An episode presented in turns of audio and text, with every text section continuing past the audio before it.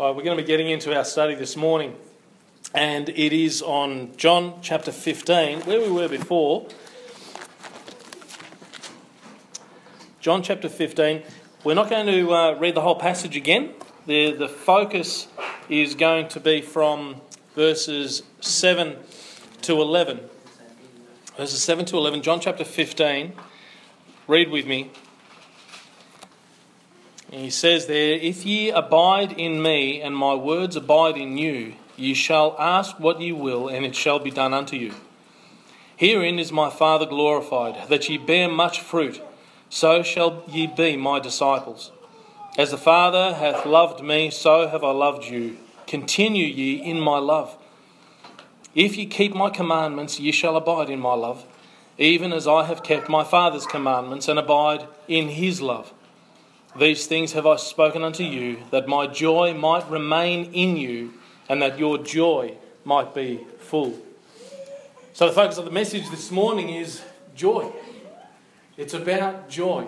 And I think that if there's a time in our history that we need to have that encouragement of joy, it's probably now. You know, we're seeing the day approaching, and we're looking at this world, and we're looking at the direction and, and how it's travelling. And it's very, very difficult to stay encouraged. As you see the world falling apart behind you and in front of you and on both sides of you, um, it's really a grief to our hearts to see what's going on. And the more you're in touch with what's going on, the greater the grief. But also, the greater the opportunity. The greater the opportunity for the gospel to be shared. The greater the opportunity for hope to be shared, you know. And that's what we're looking forward to. So the end goal of the passage that we have before us is for the purpose that our joy may be full. Our joy may be full. The Bible speaks about joy within about one hundred eighty-four verses. Have joy and rejoice and the different semblances of the word joy in there. It has happiness in there too on twenty-five different verses. There is a difference that the Scriptures bring out with respect to happiness and joy. Um, you know, the Bible seems to present happiness as a declared state of being. It's it's um, it's a it's a temporal thing. It's something that happens on a moment uh, by moment basis, but it's temporary, you know, um, and it's de- and it's declared in Scripture. But joy, joy is very different. Right through the Bible, it's different. You find it um, something that we experience on earth. But you also discover that even the angels rejoice in heaven. We see that joy seems to be having its source somewhere in particular. And in this passage, it's in Christ. Christ is the one in whom all our joy is sourced. And he is the one in whom we abide. So joy is something that we do experience, and it's a wonderful blessing to experience it. But um, but it's something that can come even through our suffering. It's something that can um, can abide with us no matter what our present state is. What we're going to be doing a little bit this morning is talking about how the world seeks after its happiness and how the Lord demonstrates it just here in this passage. Okay? But it's a choice. And that's the entire point that I want you to understand. It is a choice. We can forget about joy, especially when we're going through our hard times. We can really easily forget about joy. So we've got to remember and choose that we are to abide in Christ, and our joy comes from him. So the first point in the, is in the first verse, and it's a choice of abode. A choice of abode. He says here, "If ye abide in me, and my words abide in in you, ye shall ask what ye will, and it shall be done unto you." That part is that which works to our benefit, towards joy. It's a choice to make, because we live in the world that the Bible says is actively trying to conform us into its own image. You know, we are to abide in Christ. We have a choice here to abide in Christ, or do we abide in the world? If we abide in the world, then there is a work to conform us into the image of the world. But if we abide in Christ, then his words abide within us, that ultimately our joy might be full. We know that. We've got it in Romans chapter twelve. In Romans chapter twelve, he says, "And be not conformed to, de- to this world, but be ye transformed by the renewing of your mind. That word conformed is working actively, but we're receiving it passively. In other words, we're not doing anything necessarily to be conformed. It's having its work done on us. So the point is, the more time you spend in the world and enjoying the indulgences of the world and thinking that the world has something to give you, the more the world is conforming you into its own image. Okay? Does that make sense? Okay. So the company we keep also has its influence within our lives. So we need to be care about. We need to be careful about that. Um, everything about this world, it's interesting, all the conforming work that's being done is also word-centred. It might sound a little bit confusing, but you see how Christ, we abide in him and his words abide in us. Well, the world itself can't do any active conforming work apart from words. Words are incredibly powerful, incredibly powerful. Our media uses words to transform your mind, to change how you think and what you think. Matter of fact, it actually is going to be working towards even policing the words that come out of your mind, that come out of your mouth. There will be words and phrases that will come to pass that will be illegal. You won't be allowed to utter them. So the work at trying to control words is also a work that tries to control thought. You see, you can't think without words. You can't think without words. That's why, that's why knowing language is so vitally important. That's why understanding English is so important. Understanding grammar and the principles of grammar, so vitally important. And you're talking to a guy who, who basically, I didn't do year twelve because I knew I was going to fail English. You know, I knew I was going to fail English, so I didn't bother with it, you know. So, and if you failed English in year twelve, you failed year twelve. And I didn't want to do it twice. Once is bad enough.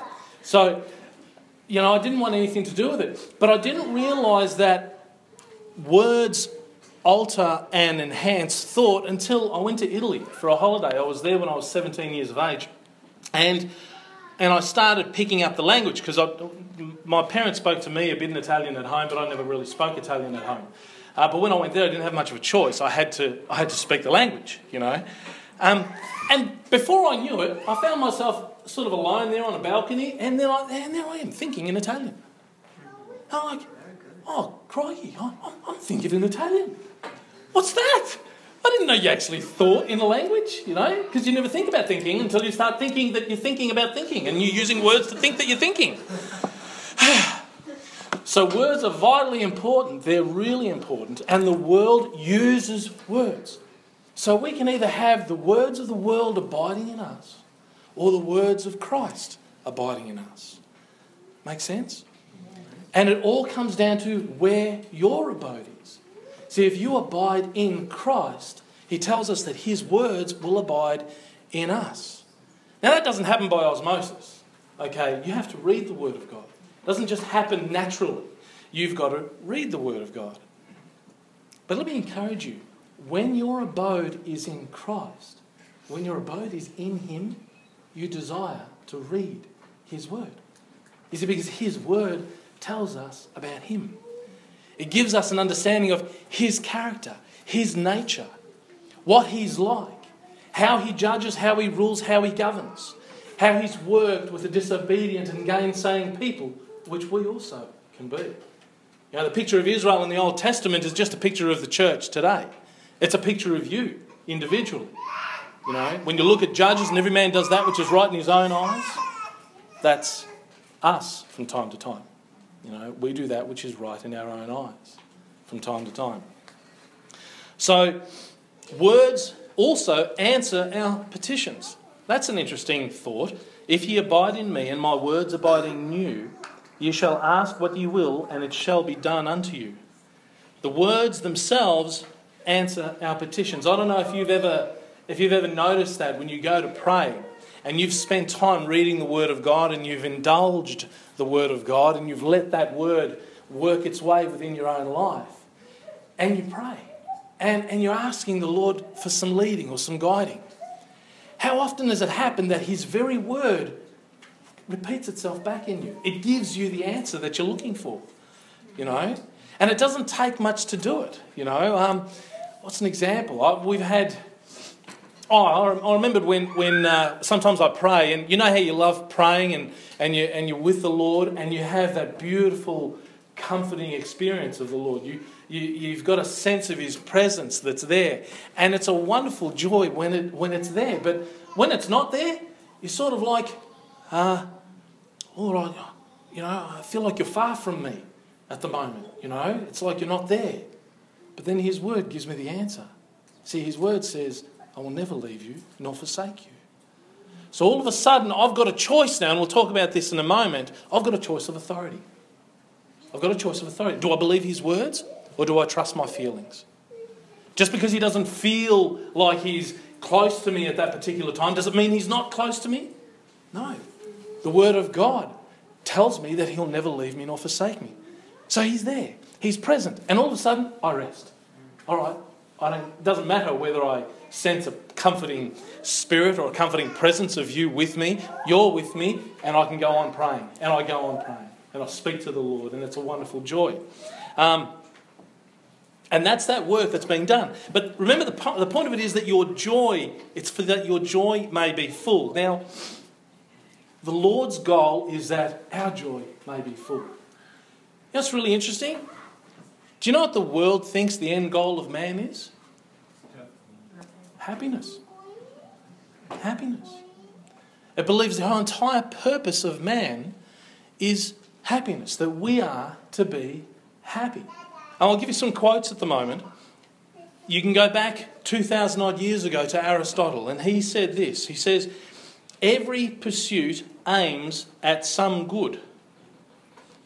He says, every pursuit, uh, pursuit aims at some good. There is general agreement, there is general ag- agreement that it is happiness. But then he goes on, listen to what he says. He goes on to speak about the end that has no purpose other than its end. Okay, and I'll explain that in a moment. He says, clearly not all ends are final ends, but the chief good is evidently final. He says, therefore, if there is one final end, this will be what we are seeking. We call final, without qualification, that which is desirable in itself and never for the sake of something else. Now, such a thing, happiness, above all else, is held to be. For this we choose always for itself and never for the sake of something else. Does that make sense? So what he's saying, I know he, Aristotle, he gets pretty wordy, right? So what he's essentially saying is that Aristotle is, is telling us that every goal that we make has a purpose toward an end. Yeah? Every goal that we make has a purpose toward an end. But if happiness is that end, then there's no other goal after that to seek. Okay? So what Aristotle is saying is that the end of man, his ultimate goal that he is seeking after, is happiness. Now, he's not the only one. Mortimer Adler, who's a who's a great author and an incredibly intelligent man, he's the editor-in-chief of um, of what's known as the uh, Great Books of the Western World. And he says this. He says, when men say that what they want is happiness, they imply that, having it, they would ask for nothing more. Okay? Make sense? And Blaise Pascal, who's a mathematician, a scientist and a philosopher in the seventeenth century, he said, all men seek happiness. This is without exception. Whatever different means they employ, they all tend to this end. The will never takes the least step but to this object. This is the motive of every action of every man. Okay? Sigmund Freud. You've heard of Sigmund Freud? Okay, so he's that very learned philosopher. He's known as the, the, the father of psychiatry. Okay? And uh, he's considering a different problem. And he says, what the behaviour of men themselves reveals as the purpose and object of their lives, what they demand of life and wish to attain in it, the answer to this can hardly be in doubt. They seek happiness. They want to become happy and to remain so. It makes sense, doesn't it? I mean, you want to be happy. You want to be content. You want to have your life filled with happiness. The Declaration of Independence, given by Thomas Jefferson, fourth of July, seventeen seventy-six. Guess what it says? We hold these truths to be self-evident, that all men are created equal, that they are endowed by their Creator with certain unalienable rights, that among these are life, liberty, and the pursuit of happiness. That's right. Now, he goes on in, in that declaration and he says, if any government would stand in the way of your happiness, you have the right to move them away and install a new government. That's how vitally important the world sees happiness. So what we have is we have the Lord's desired end for us is that we may be full of joy. Okay? We have, that's the Lord. We have the world's desired end for us to be happy. There's not a great deal of difference between those two, is there? It seems like the two are one. But let me tell you in all sincerity that the means, the means to attain those ends are very, very different. Very, very different. The world seeks after happiness. Its means are one. The Lord seeks our joy and happiness. The means are other. Very, very different. And that's what we're going to be talking about and having a look at. So, the first point that you need to settle within your minds is where you will abide. Will it be in the world? And what the world promises will provide you with happiness, with joy? Or will it be in Christ? Where will be your abode? That's the first choice you need to make. Nobody can force you to make it. You need to make that alone. We'll go on to our next point. The next point is the choice of purpose. In verse eight, he says, herein is my Father glorified, that ye bear much fruit. So shall ye be my disciples. Here the Lord provides for us a purpose statement. This is a purpose statement. All right? We've got a purpose statement, and the purpose for us is that we bear much fruit. But the question is, to what end? To what end do we bear much fruit? Well, we bear that fruit that the Father is glorified. So the fruit that we bear is not fruit for ourselves. It's fruit for the Father, that He be glorified. In doing this, the text here says that we are clearly the disciples of Christ. For this is also the work of Christ. Why did Christ come? He came to bring glory to the Father. Yes, He came to seek and to save that which was lost, granted. But it's all for the glory of the Father. You know, it's all for the glory of the Father. When you look at the Spirit of God, the Spirit of God came that He, indwelling us, that He may glorify me. Then in other words, the Spirit would glorify Christ. And Christ glorifies the Father. You know, our work is to glorify the Father. That's our goal. We bear much fruit. Um, in First Corinthians chapter ten, verse thirty-one, Paul says, whether therefore ye eat or drink or whatsoever ye do, do all to the glory of God. Do all to the glory of God. Now, this is not an unusual notion. And the apostle doesn't uh, tell it for our detriment, but as an example of one who has attained to that joy in whatever state he finds himself. This is the Apostle Paul. Remember who we're talking about here. Paul has given up all for Christ, and he counts it all joy. Paul knew how to have a full life. Turn in your Bibles to Second Corinthians chapter six. Second Corinthians chapter six.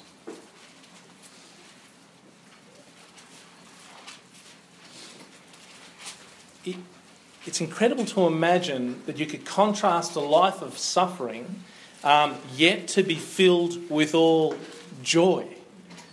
It, wouldn't it be amazing for you to do that? Wouldn't it be amazing that no matter what it is you're going through, no matter what it is that's ahead of you, no matter the fears, no matter the concerns, regardless of what it is, that your heart would still be filled with joy?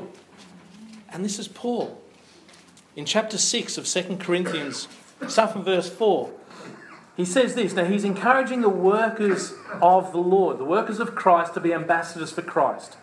And he says this. He says, but in all things approving ourselves as the ministers of God, in much patience, in afflictions, in necessities, in distresses, in stripes, in imprisonments, in tumults, in labours, in watchings, in fastings, by pureness, by knowledge, by long suffering, by kindness, by the Holy Ghost, by love unfeigned, by the word of truth, by the power of God, by the armour of righteousness on the right hand and on the left, by honour and dishonour, by evil report and good report, as deceivers yet true, as unknown yet well known, as dying and behold we live, as chastened and not killed, as sorrowful yet always rejoicing, as poor yet making many rich, as having nothing yet possessing all things. What a contrast! What a contrast of life! Could you imagine any who don't know the Lord, who don't know Christ, who live in this world, trying to attain to the happiness that this world promises? Could you imagine them saying something like this? How can you, how can you have nothing yet possess all things? How can that happen? What's our possession? What's our inheritance? Is it not Christ? Isn't He all in all? He's our possession. He's our joy. He's our hope. See, it's possible. Would you count everything lost for Christ? Is there something that we need to learn when we're told by James to count it all joy when you fall into diverse temptations? Is there something we need to learn from, from, from James there? Count it all joy when you fall into diverse temptations. Count joy when you're falling into these diverse temptations. Peter, Peter tells us also, interestingly, he says, "But, and if ye suffer for righteousness' sake, happy are ye. And be not afraid of their terror, neither be troubled." Happy are you if you suffer for righteousness' sake. You're happy. You should count yourself glad. I'm suffering for the sake of righteousness. Don't count yourself glad if you're suffering because of what you've done. You know, don't count yourself glad if you're suffering as a result of the consequences of your own error and of your own sin. That's not glory. You know, that's not glory. But if you suffer for righteousness' sake, the idea of happiness, the dictionary um, refers to it as coming or happening by chance, fortuitous chance. Another one is it's having good hap or good fortune, uh, lucky, fortunate, favoured by lot, position or other external circumstances. Uh, having a feeling of great pleasure or content, or content of mind arising from satisfaction with one's circumstances or condition. You can be happy and rejoice in suffering for Christ's sake. That's the circumstance. But that circumstance is time-bound. Everything that we have, even in Scripture, with regards to happiness, is time-bound. Joy. Joy is both in time and eternal. It's everlasting. And that's what we need to be seeking after. That's why Jesus says his end goal, his, his goal for us is that we'll be full of joy. Full of joy. Could you imagine what it would be like to have fullness of joy in spite of your circumstances? Could you imagine imagine sitting in a in a in a cold, dark cell? Um, it's wet. Uh, you're needing some clothing. All your friends are not there, not there present, um, and there is a very strong likelihood um, you might die tomorrow. They may decide to come, take you, and take off your head, and that's the end of your life. Could you imagine being in that state and yet writing a letter to encourage your brethren and to tell them that I have learned in whatever state I am therewith to be content? And that's exactly what Paul did in Philippians chapter four. That's exactly what he wrote. That's exactly what he wrote. Could you imagine? If, if, if you can find joy there, if you can find joy in that circumstance, then tell me where you can't. Where can't you find joy? I mean, that's, that's the joy that I want to be living with. Perhaps your happiness can only come based on the attainments of what the world tells you. Um, that you, you are the purpose of your life. You are the purpose of your life. That happiness can only come when you have all that you want. And that's not unusual. Thomas Aquinas actually said, "Happy is the man who has all his desires and whose every wish is fulfilled." Right? Aristotle confirms that the attainment of happiness differs to many. Okay, so there's confusion with regards to the, what the world believes about happiness. You have to understand that there is no. They all they, they all know and trust that happiness is our goal. Yeah, we we saw that with the um, with the, the different quotes. Happiness is our goal, but they all differ on the means. What is it that's going to make you happy. And Aristotle confirms this. He basically says that to different people it's different things. He says some think that uh, some plain and obvious thing like pleasure and wealth or honour, they differ, however, from one another. And often the same man identifies it with different things. Uh, with health when he is ill, with wealth when he is poor. It seems to be everything that we are lacking is what we desire to have. Okay? Benedict Spinoza, who was a philosopher in the seventeenth century, um, he recognised that because the means are different and the, the goal itself is... But he says that the goal itself is a high goal. Matter of fact, it's the absolute ideal. But he actually believes that because it's such an ideal, it's so difficult to get to. And he actually says this. He says... He says it finds it necessary to say that the way to happiness must indeed be difficult, since it is so seldom discovered. It is so seldom. So what do we find? Has the world promised happiness? The world's promised happiness. The world promises all these different means of attaining the happiness. Spinoza here recognises that it must be difficult because he doesn't see too many people happy already. They're all striving. They're all pursuing that. Mortimer Adler actually highlights something in a really funny way. He says this, really interesting, because if happiness is our goal, it happens at the end. And he wraps this up well. He says, man can only come to the possession of all good things only in the succession of his days, not simultaneously. And so happiness is never actually achieved, but is always in the process of being achieved. When that process is completed, the man is dead. His life is done. Wow, shoot for that goal, guys. I want to be happy. And it is the acquiring of all good things. So this explains to us why so many who thought toward happiness for their own purpose, for their own benefit, never seem to find it. And never seem to find it. We've got evidence of that everywhere, don't we? I mean, you're looking up at, you might be looking up at people with incredible wealth. Rene Rivkin killed himself. You know, because the wealth was gone. You see, when your life is wrapped up in the acquiring of wealth and that wealth is taken away from you, there's no other purpose for your life. You see, that's where you have your life. Your lifeblood is held in the wealth you desire to attain. Okay? It's the same today, even with people that are holding their hope and their happiness in a relationship. Once that relationship is ended, all of a sudden their hope is gone. You know? I've, I've had people whose happiness was held, you're going to laugh, was held on the number of likes that they receive on Facebook. You know, you think that's funny. I'm one hundred percent serious. one hundred percent serious. You know?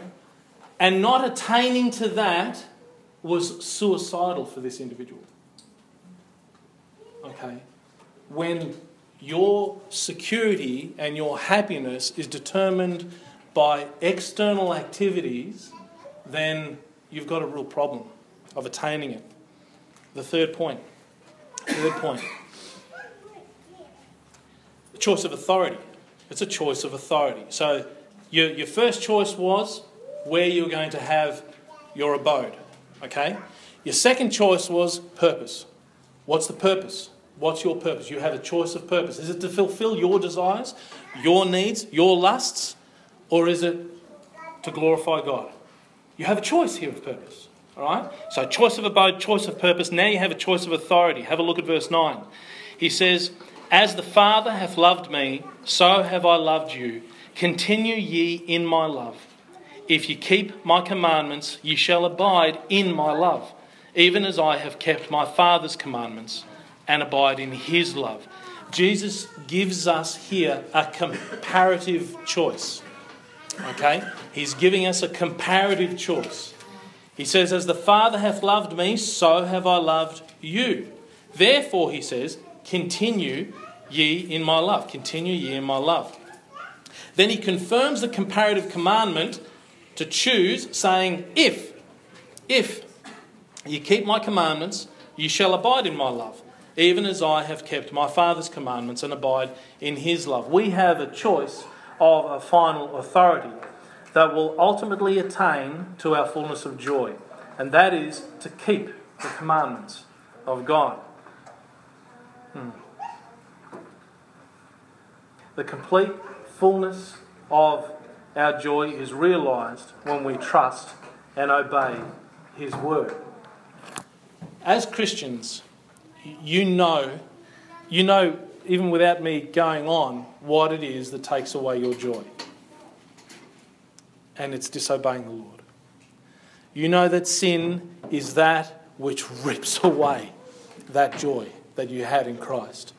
You know that sin within a believer is that which sees you grounded and sees you on your face. And it takes your joy.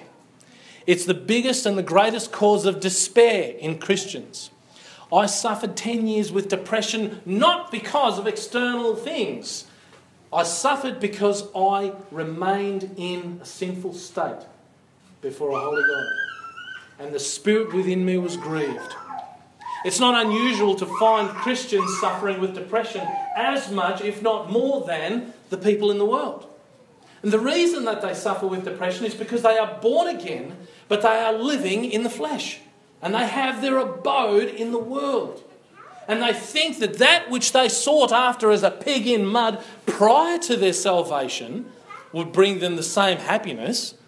Now, after salvation, their heart's desire is to obey the commandments, but they can't. And they don't know where they can get comfort. The comfort is in Christ. It's in Him. It's what He's done, not what we've done. It's all about Him, you know. It's never about us. It's all about Him. So, but we have competing authorities. What are we going to trust? Are we going to trust the Lord? We're going to trust His commandments? Or, or is our authority going to be external from the Lord? Now, what I mean by this, and this is really, really important, and it's important to get your head around. We all have a final authority that we, we, we're looking for. We all have a final authority. Um, we have a choice whether it's going to be the Word of God. Now, abandoning the Word of God, not having the Word of God, now we have another series of authorities that we need to choose. And we naturally choose them, okay? One of them is expert witness, okay? Philosophy, science, okay? Um, different religions, okay? Expert witness, so we're trusting in the expert. The second one is majority opinion, okay? What's popular? What's the majority opinion, okay? The third one... Um, The third one is, is, well, it's us. It's ourselves. We become the final authority. Oh, I can't agree with that. Oh, I don't, I don't believe that that's true. Or indeed, hath God said, you shall not eat of every tree? Hmm. Well, the Lord did say, you know, we shouldn't eat it, neither touch it, lest we die. You know? And what was her decision after that? She became the final authority. She says, yea, God hath not said. Not in that way. She believed the devil, took of the fruit, and we have the entire fall of man based on the authority that Adam or Eve took upon themselves. The entire fall of mankind, because we became the final authority. So where do we go? Do we, do we trust science? Let's have a look at what science says, okay? Just, just for a moment. Um... Science has put away God. They've put him away, they've put him in a box, and they said, this is religion, this is over, this has got nothing to do with reality. Good, you want to enjoy it, you want to feel good about it, well, as long as it doesn't hurt anybody else, go for your life, you know. But other than that, we've got to get back to reality, right? So, the reality is, we evolved, right? The universe is billions of years old, we came from, you know, the goo, we went through the zoo, and to you, okay? So, that's that's our evolution, right? We went through that whole process. Now, if that's true, there's consequences. There's consequences if that's true. Um, Richard Dawkins, the new atheist Richard Dawkins, he said this. He says, the universe we observe has precisely the properties we should expect if there is, at bottom, no design, no purpose, no evil, no good, nothing but blind, pitiless indifference. Encouraging? Feel all pumped up, yeah? Okay, so here's a scientist. We want to wrap this up because I want to, I want to get science and philosophy completely out of the ballpark here with, with Bertrand Russell. Bertrand Russell was both a scientist and a philosopher. Listen to what he says. This is, a, this is charming.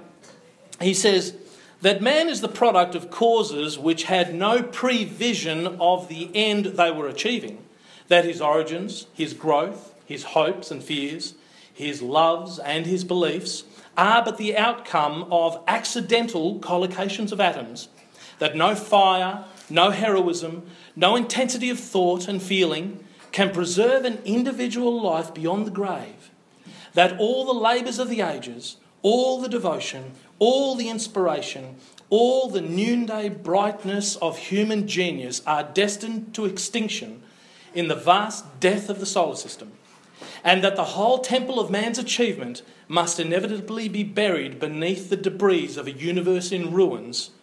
Only within the scaffolding of these truths, only on the firm foundation of unyielding despair, can the soul's habitation henceforth be safely built.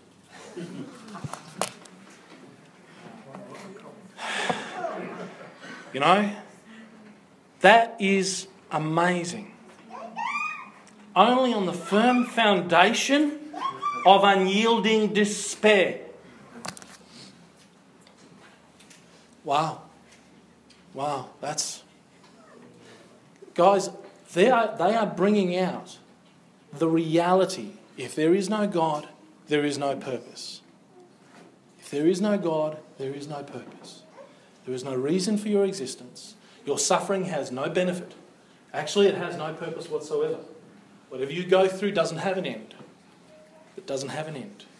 Unyielding despair is where we build... I don't know how they live this way, but they live because they've made that decision. The next. So can we can we safely put aside expert witness? We can do that? All right, let's put aside expert witness. Let's have a look at majority or popular opinion. Okay, it's commonly referred to as morals or the common mores of the people. Um, what is right and what is wrong is determined by vote, generally, or whatever's more sternly pressed. Okay, happiness and its attainment can certainly be that which the many deem to be right and worth pursuing. Okay, um, you've experienced this when you go out with a group of friends. All right, uh, there's peer pressure on doing certain things that they find really good fun, but you think, hmm, might not be the right thing to do. I'm not sure if that's going to make me happy. Yeah, yeah, they reckon that's going to make you happy. So the peer pressure comes in, and you go ahead with it. Uh, you would have seen this presented in our media. You might be one of the many, the many whose weekend pleasures is defined by the final siren. You might be. You might be. My brother-in-law mourns at the end of the footy season. I saw him, I go, what's the matter with you, Frank? What's, what's up? And he goes, oh. I go, what? What's the story? You're, you're miserable, you know. You're, you're like a horse. Your chin's dragging. You've got such a long face there. And he, he goes, no, no. I go, what, what is it? And he goes, oh, it's another, you know, four months before the footy season begins. Yeah, you're kidding, really? And, you know, he mourns the end of the footy season. There's people that go miserable for the rest of their week. Lord help you if you're working with a guy whose football team just got trounced on the weekend. You know, and you're working on a scaffold. And he's a tiler. You know? You don't want to take a step out of line, I'm telling you. All right? Why? What, what's, what's giving them happiness? What's their source of joy? You know? A couple of blokes in coloured jumpers kicking around a, a, a weird-shaped ball through some sticks. No, seriously. You know? I love what Jerry Lewis said about golf. He says, he's hitting a little ball with a stick. That's golf, and yet multi-millions of dollars comes from that. So it's that. Brethren, there's people today in the United States of America and in Australia who actually think that their hope and happiness is to be found in one of the two candidates that will eventually stand to become president or the leader of their respective nations. Okay? The majority will be happy with the result. The majority will be happy with the result. But there will be some that will not be happy with the result. What is certain is that if circumstance is what makes you happy, it will not last. And judging by the candidates in America and Australia, regardless of who wins, your happiness will not last. Okay? They will not last. Is majority or popular opinion a worthy final authority? That's my question. Is it a worthy final authority? Majority opinion. Is that a worthy final authority? Is that what you're to put your hopes in? Well, the majority of the people think this is good. You know, is that true? No. So we can put, we've got to put that aside. The next one is self. Okay, that's really the last one. And this is that. This is one, I'm afraid to tell you, that all of you suffer with this one from time to time. You all do. All right? You all determine for yourself what is right or what is wrong, what you enjoy, what you don't enjoy, what you think is true, what you don't think is true.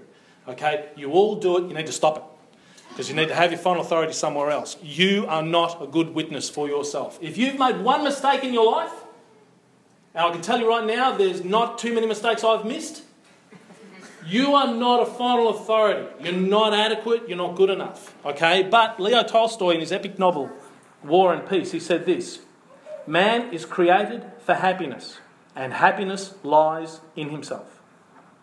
Happiness lies in himself.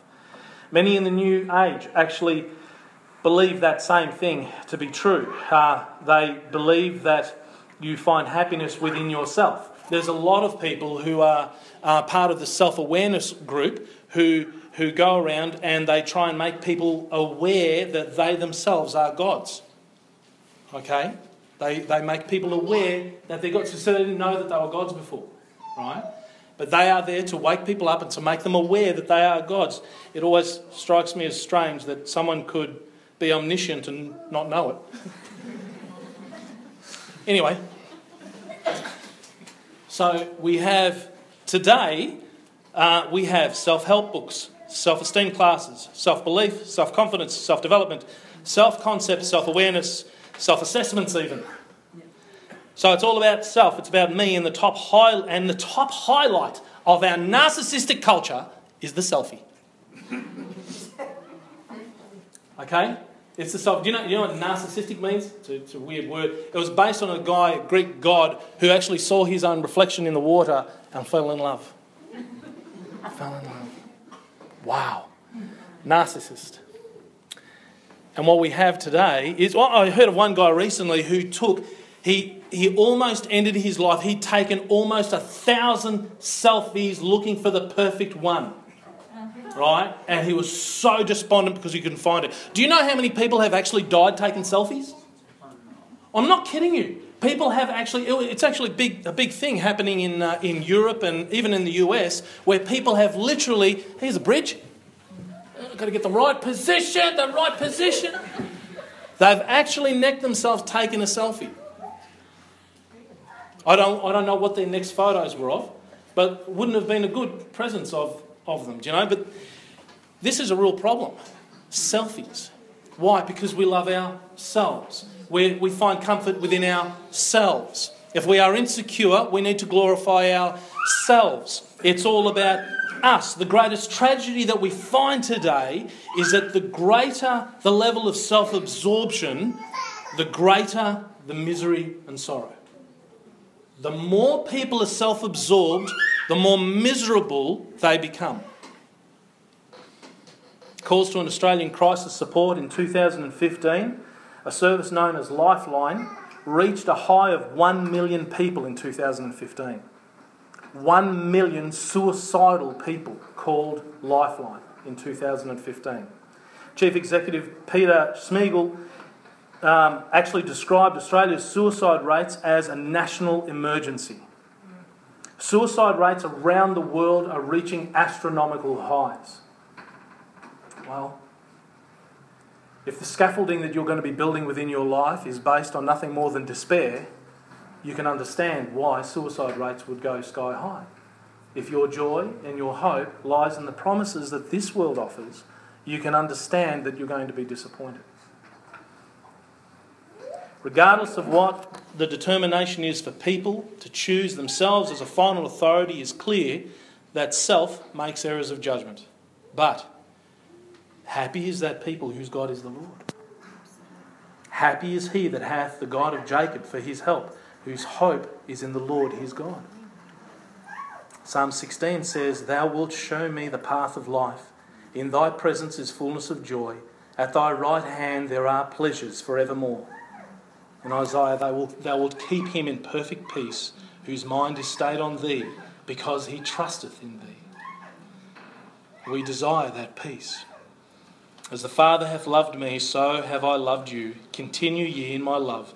If ye keep my commandments, ye shall abide in my love, even as I have kept my Father's commandments and abide in his love. You have a choice of authority. You have a choice of authority. You need to have a final authority. It must be that which is from old, from everlasting. It has to be the Word of God. If it's not the Word of God, it's probably going to be a preacher. You know, it's probably going to be a preacher. That's dangerous. Really dangerous. Last point. That Jesus Christ is the wellspring of joy. It's found there in verse eleven. He says, "These things have I spoken unto you, that my joy might remain in you, and that your joy might be full." At the beginning of the chapter, Jesus makes clear that he is the true vine. He explicitly tells us that he is the vine and that we are the branches in verse five. As he is the vine, it stands to reason that any branch that abides in him will bear much fruit. It will bear much fruit because it's determined by the nature of the vine, you see. That's why without him you can do nothing. Okay, it's determined by the nature of the vine. You abide in him, you will bear much fruit. The branch itself without the vine cannot bear any fruit.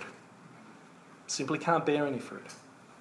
Here in the eleventh verse, Jesus tells us that the purpose of his words, "These things have I spoken unto you, that my joy might remain in you." My joy, he says, my joy might remain in you. He is that fountainhead. He is that true vine. When Jesus spoke to the woman at the well, we've got a wonderful portion in John chapter four. You're in chapter fifteen. Flick back to chapter four and have a, have a look at this, because this is wonderful and fascinating to see. Here is Jesus Christ. He sees a Samaritan woman. Um, he's there passing through that land, and she comes to draw water from the well. And he is telling her the gospel, everything concerning himself. And he says there in verse five, let's have a look at from verse five. "Then cometh, to, cometh he to a city of Samaria, Samaria which, is also, which is called Sychar, near to the parcel of ground that Jacob gave to his son Joseph. Now Jacob's well was there. Jesus, therefore, being wearied with his journey, sat thus on the wall.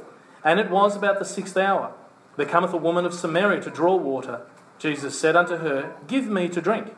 For his disciples were gone away unto the city to buy meat.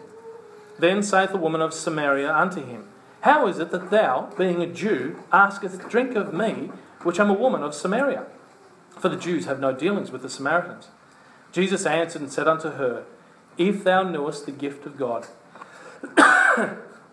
excuse me, and who it is that saith to thee, Give me to drink, thou wouldest have asked of him, and he would have given thee living water. The woman saith unto him, Sir, thou hast nothing to draw with, and the well is deep. From whence then hast thou that living water? Art thou greater than our father Jacob, which gave us the well, and drank thereof himself, and his children, and his cattle? Jesus answered and said unto her, Whosoever drinketh of this water shall thirst again. But whosoever drinketh of the water that I shall give him shall never thirst. But the water that I shall give him shall be in him a well of water springing up into everlasting life." So Jesus Christ is the source of everlasting life. He is the source of it. He is the source of all our joy. He is the source of all our joy. But you see, the choice is yours. See, you have the promises of the world who promise and promise and promise. Puts it in our face day after day after day. Dangling its own carrot. You have a choice. Which will you choose? The one who says he is the source of everlasting life. The one who is the wellspring of life and the wellspring of our joy. Because in him is joy. And it's his joy that is imparted. Maybe it's time to make new choices. Maybe, maybe also there's, there's some of you here who don't know Christ. The choice is there for you to make. Just for a moment, I want to I just direct my attention to, to those of you who don't know Christ. And some of you will know who you are, some of you won't know who you are. And I, and I say that in all sincerity. The Bible actually tells us in Matthew chapter seven that there's going to be many people that actually believe that they are his but are not. You'll be able to identify yourself by the fruit that you bear. You'll be able to identify yourself by where you seek your comfort, where you seek your joy. The fall of man was a rebellion of man against God.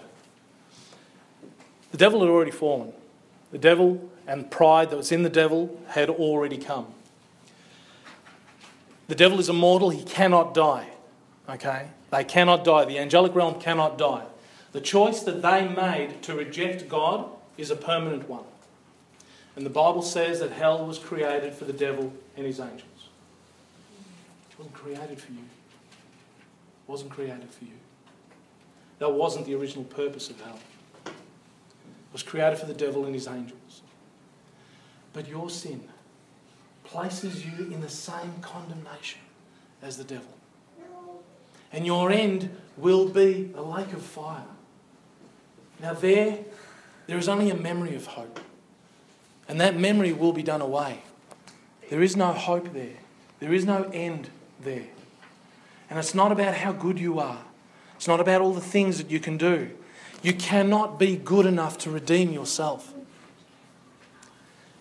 The Bible says God so loved the world that he gave his only begotten Son, that whosoever believeth in him should not perish but have everlasting life. Why? God sent not his Son into the world to condemn the world, but that the world through him might be saved. See, God wills that none would perish, but all would come to repentance. Now, I want you to think about this for a second. If you're still in John, just go back a chapter. Go back to John chapter three.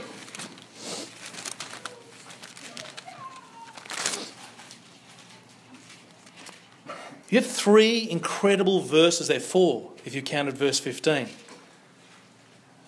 But have a look at what he says. He says,